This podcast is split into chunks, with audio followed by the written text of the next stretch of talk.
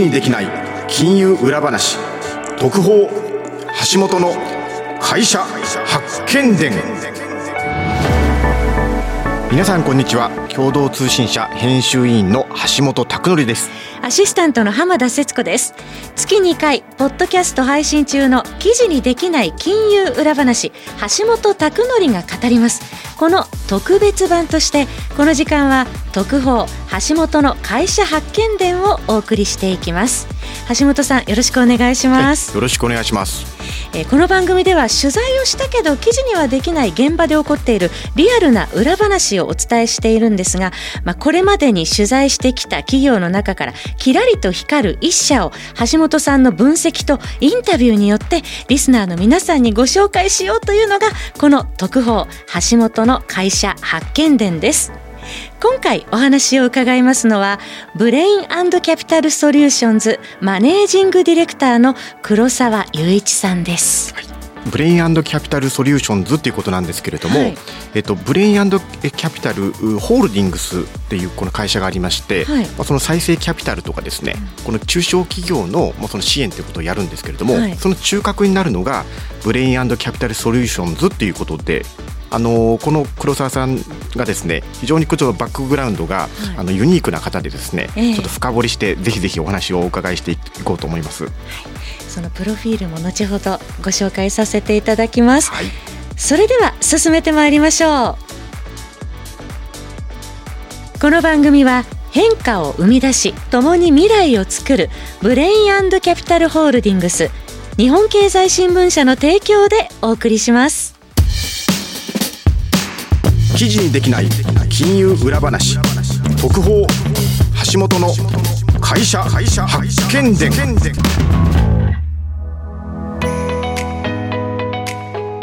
それでは早速ご紹介しましょう。ブレインキャピタルソリューションズマネージングディレクターでいらっしゃいます黒沢雄一さんです。黒沢さんよろしくお願いします。よろしくお願いします。よろしくお願いしますえー、それでは初めに黒沢さんのプロフィールをご紹介します。黒沢雄一さん1982年神奈川県のお生まれです。同志社大学工学部をご卒業後アクセンチュアにご入社。KPMG コンサルティングなどを経てブレインキャピタルソリューションズに参画されて数年前から家業の建設会社の代表も務めていらっしゃいます。製造業小売業石油の元売り IT 企業金融機関食品卸業など幅広い業種において事業性の検討事業計画策定組織設計デジタルマーケティングコストの削減業務改善 IT 活用など企業運営に関わるテーマから現場の運営に関するテーマまで幅広い経験をお持ちです。また中小企業経営同族経営の実務経験を踏まえて理論先行ではないリアルな商売と組織運動の現実を重視されまして働く方々がこれならやれると思える実践的な事業の勝ち筋を見出すことで事業の活性化組織の活性化に邁進されていらっしゃいます、はい、どうも黒沢さんよろしくお願いします。よろしくお願いします。これもあの本当黒沢さんっていうのは今あのあの羽村さんに読み上げていただいた通りなんですけど、えアクセンチュアだとかですね KPMG だとかですね、はい、名だたる外資を渡り歩いていらっしゃるんですが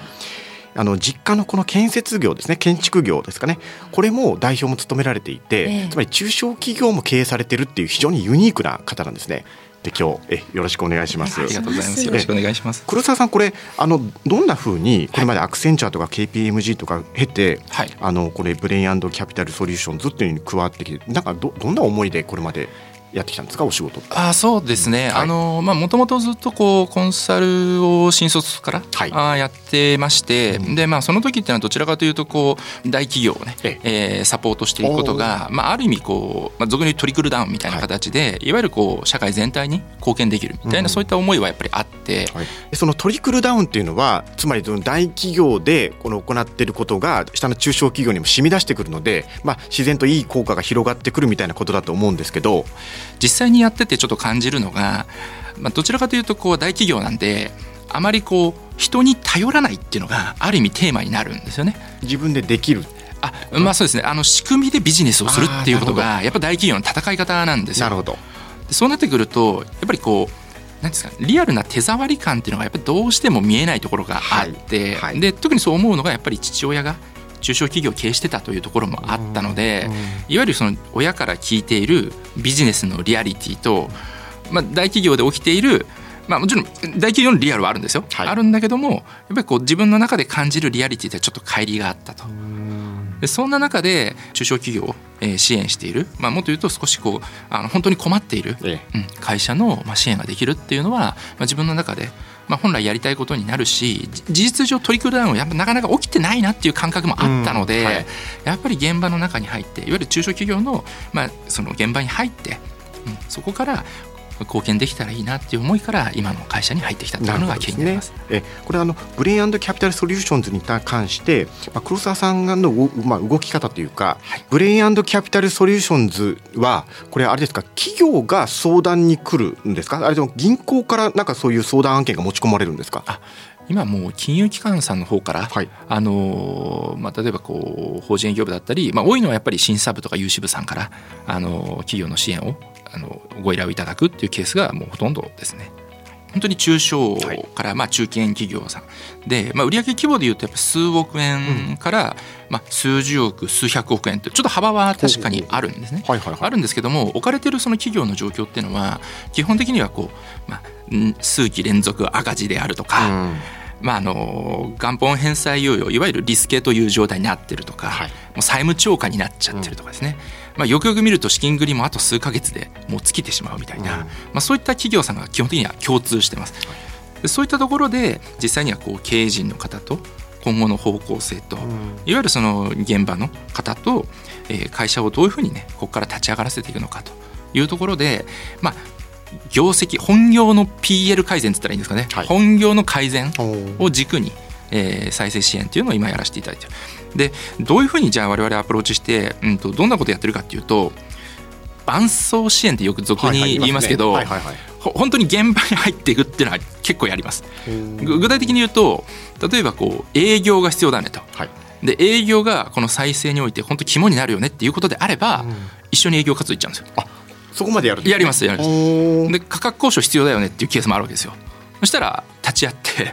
お客さんのとこに行っちゃいます。はい。一緒に交渉しに行きます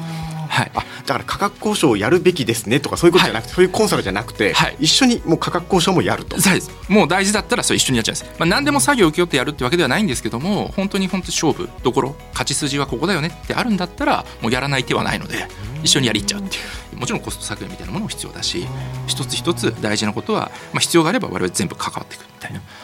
そんなアプローチをしてます記事にできない金融裏話特報橋本の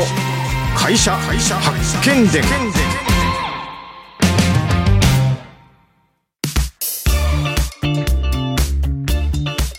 入っていくときに、一番最初にやることだとか、はい、特にここは時間をかけて丁寧にやるとか一番ここを踏み外したらダメなとことか、そういうのって何かありますか？あ我々の少し特徴という形にもしてるんですけど、ええ今の会社の実態をまず明らかにしないことには、まあ、どういう状況なのか分かんないと次のアクション取れないので、はい、まず見える化っていうことはやるんですね。いわゆる、まあ、問題がどこにあるかをしっかりと把握しにく。すると、はい、ただ問題が分かったからじゃあアクションプラン作ってこれやりましょうって言っても、これって計画者が作った活動になっちゃうんですよ。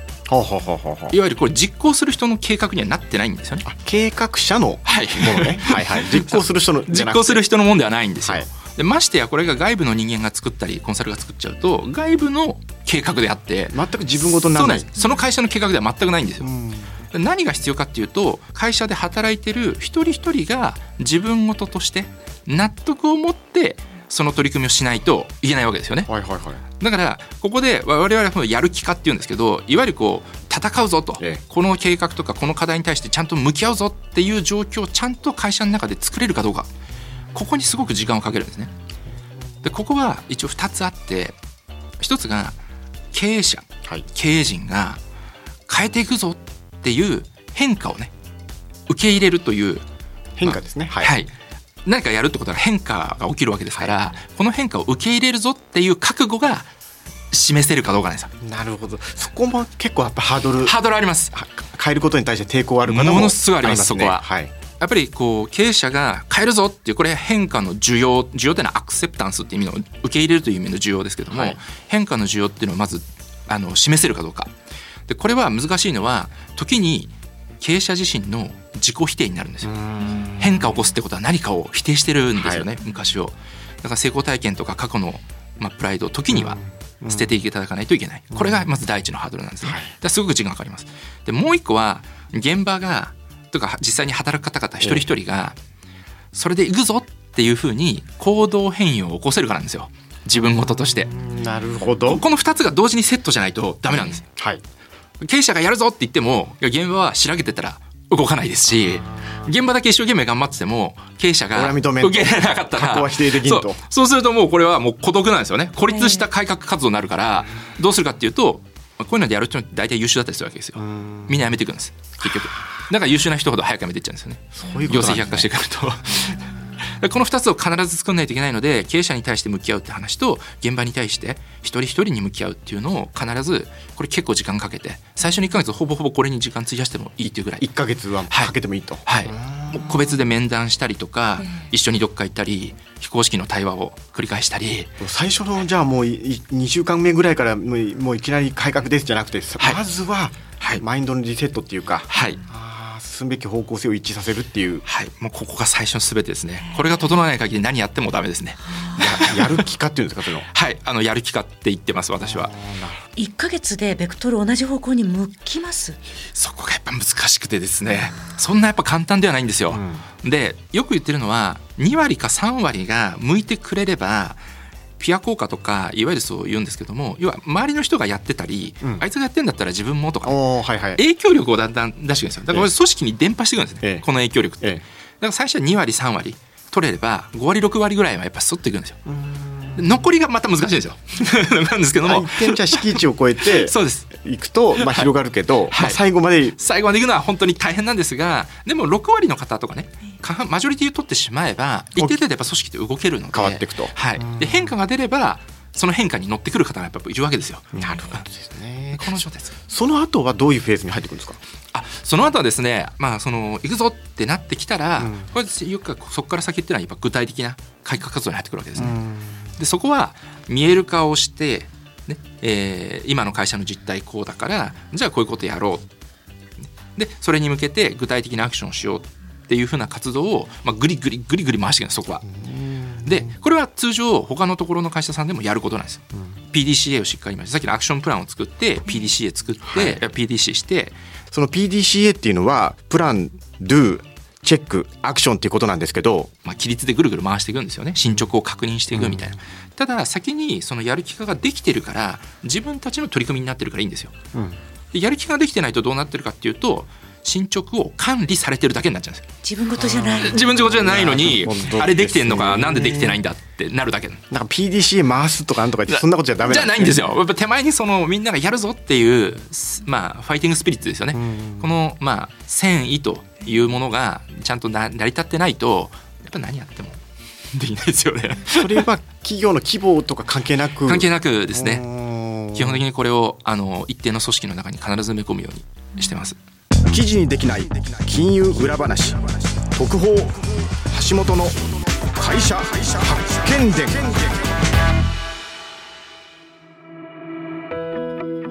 このアクションにこれをあのプランにあの移していくときに、はい、なんかそこの難しさとか、はい、それはやっぱりそこはそんな簡単でもないですね。簡単じゃないですね。一つの条件ではやっぱあるんですよね。ええ、やりかしないことには前に進まないっていうのはあるんですけども、はい、実際に動いていってもあの頭の中でね理解することと実際に動くっていうのはやっぱちょっと大きな乖離があります。はい、うん、あのやっぱロジックは理解はするけど、はい、行動にはならないんですよね。行動ってのはやっぱり結局自分自身がそれによって何かこう自分事としてね楽しいとかなんか成長できるとか成功とかね。そう,、なんか認められるんだっていう何らかのインセンティブがないとやっぱ動かないところは確かにあって。なかなかモチベーションがねモチベーションそうですね。でもっと一番大事なのは自分はできるという自信なんですよ。はいはいはいはい、はい、はい、そうおっしゃる通りです。自己肯定。はい。でこういうのは自己効力感って言うんですけど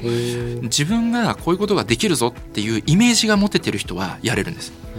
イメージが持ててないと頭の中でやんないといけないのは分かってるんだけどやれないんですよ例えば現場の改善活動とかこういうこと大事だよねって腹落ちするんですよみんな。うん、であいやなるほどってみんな言ってくれるんですよ。じゃあやりましょうねって言っても2日持ったらいい方ですよ。3日目には元に戻ります。あそういうもんなんですね。ロジックだけでそうなっちゃう、ロジックだけでそうなっちゃいます。でなんで戻るかっていうと自分はそれに慣れてるから、うん、やり方分かってるから間違いがないんですよ。不安がないんですそこには。前からこうやってるとか。はい、でこれは人間一人一人もそうだし組織もそうなんです。だからさっきのやる気があってもだんだん成果が出ないと戻ってくるんですよ企業支援のこの現場では、はい、なんかなんかこの傾聴と対話って言われたりするんですけど、はいはい、これなんか一歩謝ると、はい、ただ話を聞いて、はい、対話というか会話してるみたいな感じになっちゃうと思うんですけど、はいはい。はい、この辺って黒沢さんどんなふうに気をつけてるっていうかまさにそこが先ほど冒頭にお話した内容につながるんですけど、うん、対話をしてやる気化するところまではいいんです。たださっき言った通り自分ができるという自信がない限りは前に進まないわけじゃないですか、うん。はいはい、だったら勝負どころは一緒にやりましょうになるわけですそれが伴走支援はい、ここで一緒にやるんです、で一緒に例えば価格交渉行ってこうやってやって実際に話をして成功とかしていくと、もう自分でできるようになるんですよ。イメージは分かるから。やるステップが分かってるから。できるんだ。そうなん価格交渉できるんだできるんだ。そうすると人間目の色が変わるんですよ。本当に。自分でこういろんなところそこまで言ってないんですけどみたいなところの交渉も始め出すんですよ。そうなんです。自分はできるってなるから。ここの自己効力をやるためにはその意味での伴走支援が必要で横についてなんか数字だけ見せてなのかっていうだけでやっぱ足りないんですよね、うんうんうん、やる気かと実践伴走支援、まあ、伴走っていうとちょっと軽いんで本当に実践で自分はできるという自信を持ってもらうような実践支援。これちなみにこの企業の訪問頻度ってどはい、どんなもんなんですか、まあまあ、まあこれまでの最初の方じゃあ結構行く感じなんですか、はい、かなりあのお伺いしますね。最初の例えば1か月とかは、うん、えっと、週にまあ2日とか3日ぐらいは常に一緒にいる。あいるとはいだんだんそれ変わってくるんですか？それがだんだんと、まあ、あの信頼関係ができてくれば、やっぱり週1とか週に2とか、まあ、だんだん下がってくるんですよね。取り組むべきことっていうのは。あの関与は下がってくる。でなんでかっていうとその間にやる期間が増えてるから実装しだしてるんですよ、だから企業の実装が一回ね始まり出せば外部の人間って本来的にはやっぱりいらないと言いますかね。本来的にいなくていい状況にしないといけないわけですから。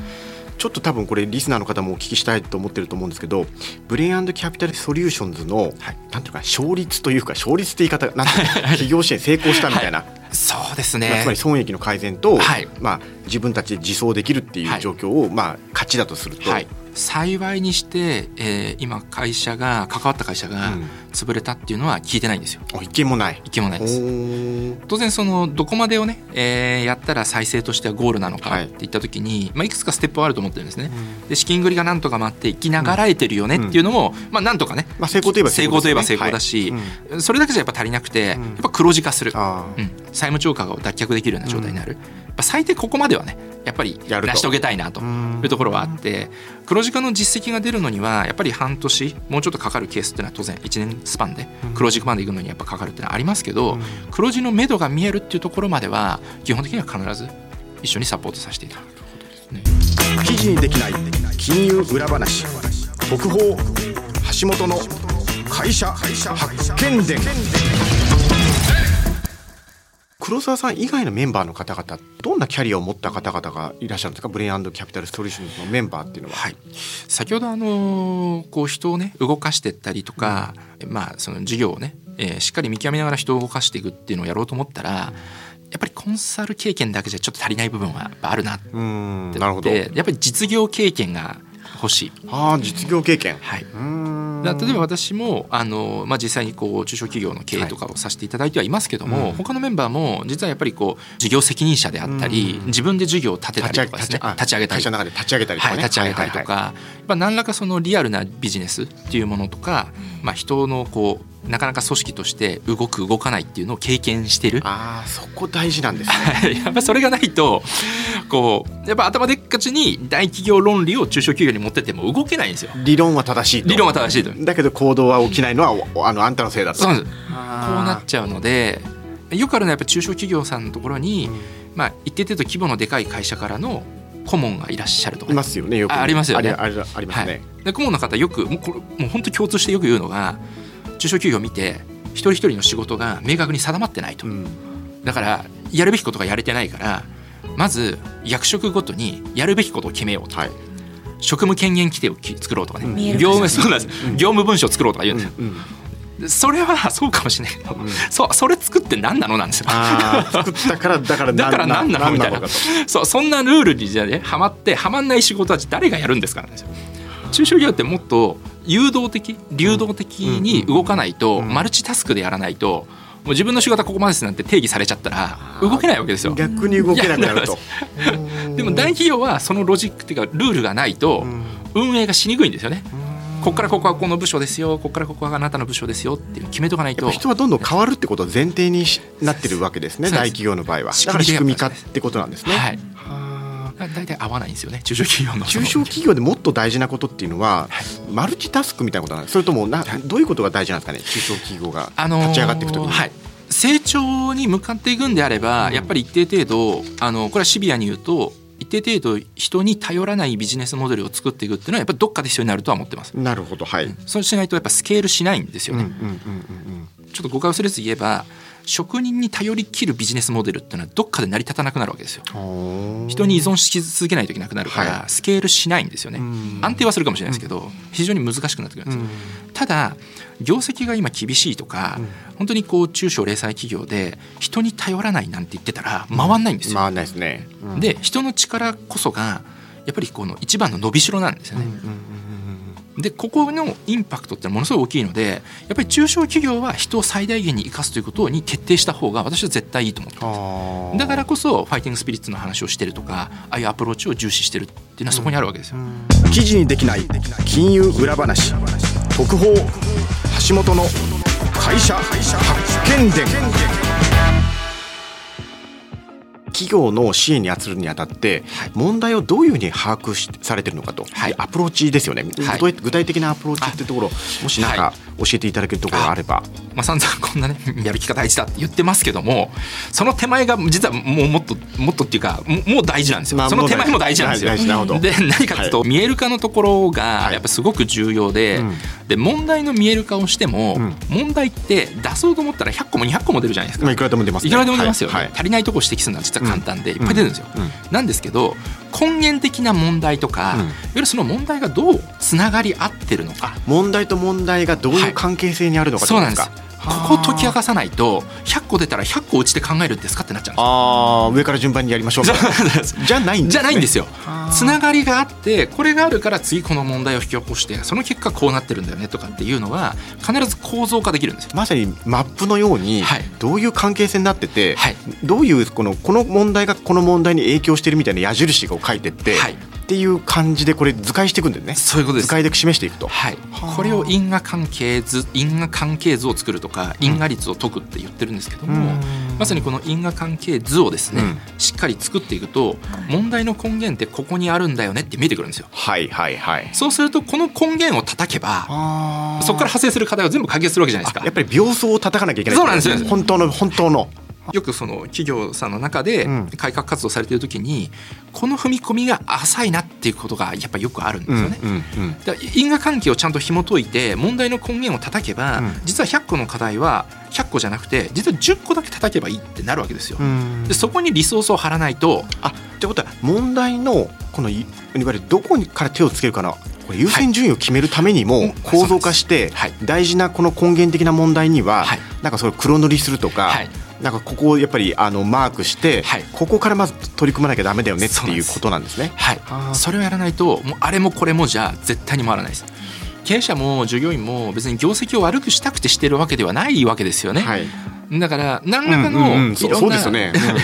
決定とか行動の積み重ねで今があるわけだから、その時の行動はなぜ起きたのかとかなぜその意思決定に行ったのか、その時の状況は何だったのかっていうのに遡っていくとあ実はここに事業的な課題があるねとかここに組織的な課題があるよねっていうのが見えてくるわけですよ。そのあの黒沢さんたちが把握されたこの問題の構造化これ因果率の図解ですよね、はい、これっていうのは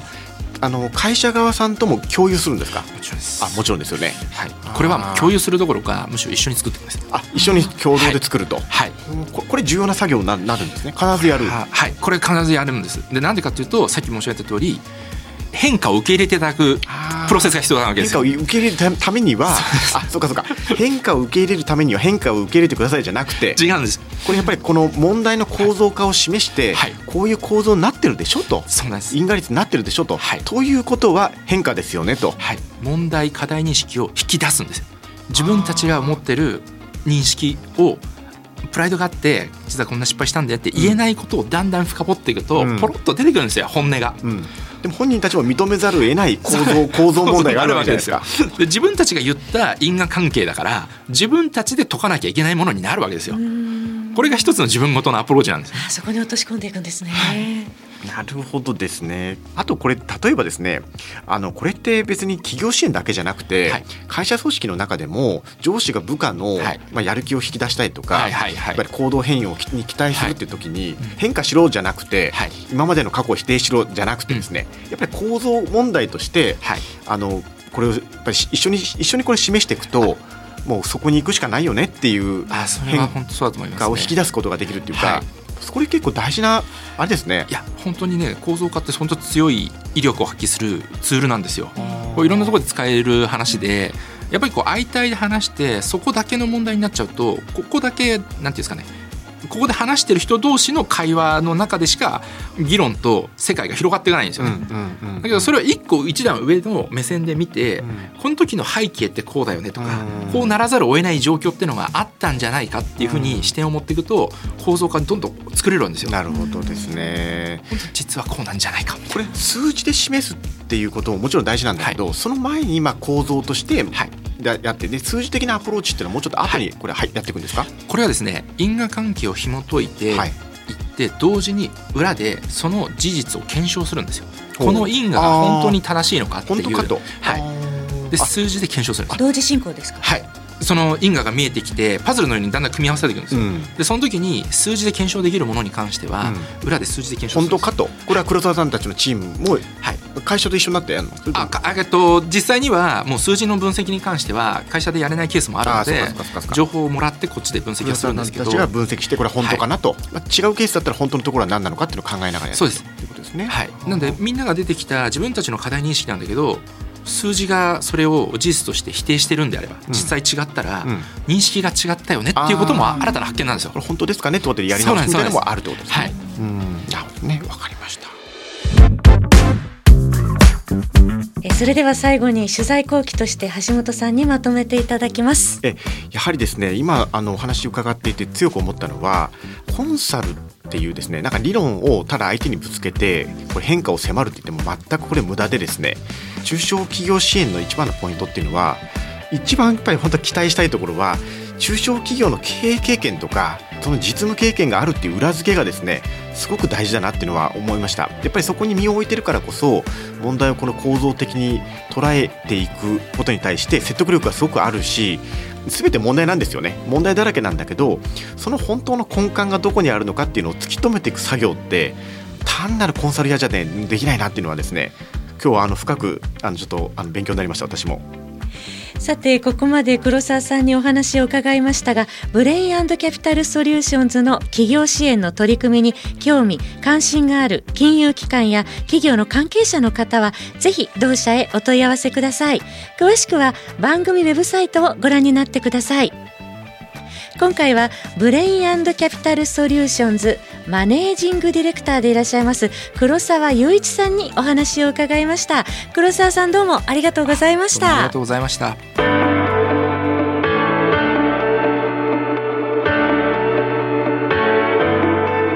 記事にできない金融裏話特報橋本の会社発見伝という間にエンディングです。ここまでのお相手は共同通信社編集員の橋本拓則と浜田節子でした。特報橋本の会社発見伝。次回は11月29日水曜日に配信予定です。また来週11月22日水曜日には通常版の配信もございますのでどうぞお楽しみに。次回も語り尽くします。ぜひお聞きください。くださいこの番組は変化を生み出し共に未来を作るブレインキャピタルホールディングス日本経済新聞社の提供でお送りしました。